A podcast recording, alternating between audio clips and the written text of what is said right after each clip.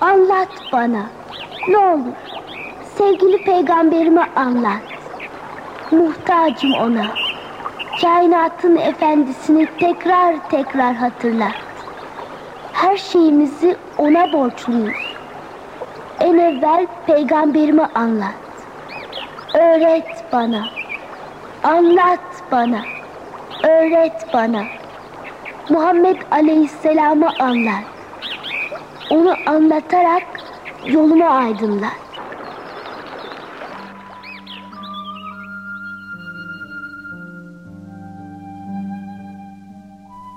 Biset'in yedinci senesi ve Muharrem ayının ikinci günüydü.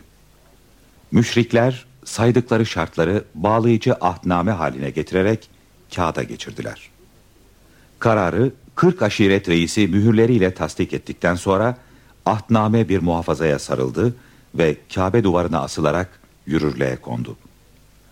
Bundan sonra kimsenin karar dışına çıkması mümkün değildi. Azgın düşman Ebu Talip mahallesini kuşatma altına aldı. Bölgenin dışına çıkan bir mümini yakalayınca ona esir muamelesi yaparak işkence ediyor. Abluka altındaki insanlar haç mevsimi dışında şehre inemiyordu.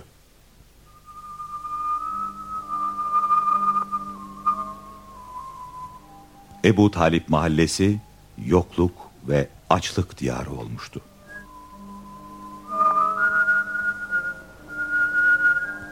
Tarihin kaydedebileceği çok nadir zamanlardan biri yaşanıyordu.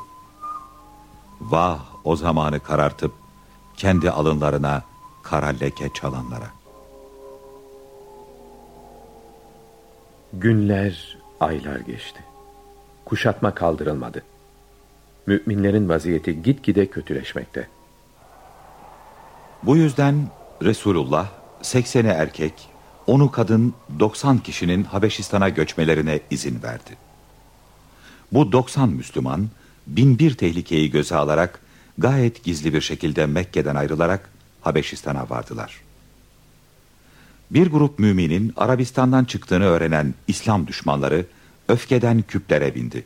Kureyş kafirleri Habeş hükümdarı Necaşi'ye temsilci yollayarak Müslümanları geri istemeye karar verdiler. Bu maksatla iki kişi gidecekti. Amr bin As ve Abdullah bin Ebi Rebiya.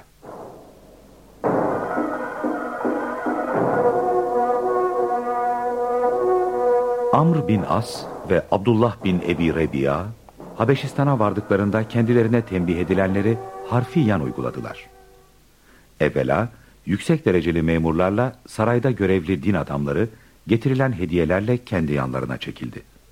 Sonra bunların yardımıyla Kureyş elçileri Necaşi tarafından huzura kabul edildi. Aziz majesteleri, memleketimizden bir kısım kadın ve erkeğin kaçarak devletinize iltica ettiği malumunuzdur. Bu asiler bizim dinimizden çıktıkları gibi sizin dininize de girmemişlerdir. Kendi aralarında bir din uydurup ikilik çıkardılar. Bizi size Arapların en seçkin insanları yolladı. Ricaları, suçluları iade etmenizdir. Devletinizde nifak ve huzursuzluk çıkarmalarından endişeliyiz. Yanımıza yeter miktarda asker verirseniz isyancıları alarak geri döneceğiz. Maruzatımız bundan ibarettir. Aziz Patrick, siz ne diyorsunuz? İade etmelisiniz efendimiz. Devletimize sığınan insanlar siyasi suçlulardır.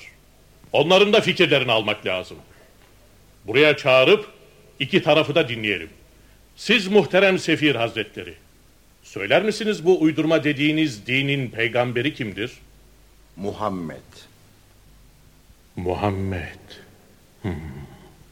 Son bir dinin vahyedileceğini, nebisinin bu isimde olacağını, milletinin onu hicret etme mecburiyetinde bırakacağını biliyorum. Demek son peygamber zuhur etti.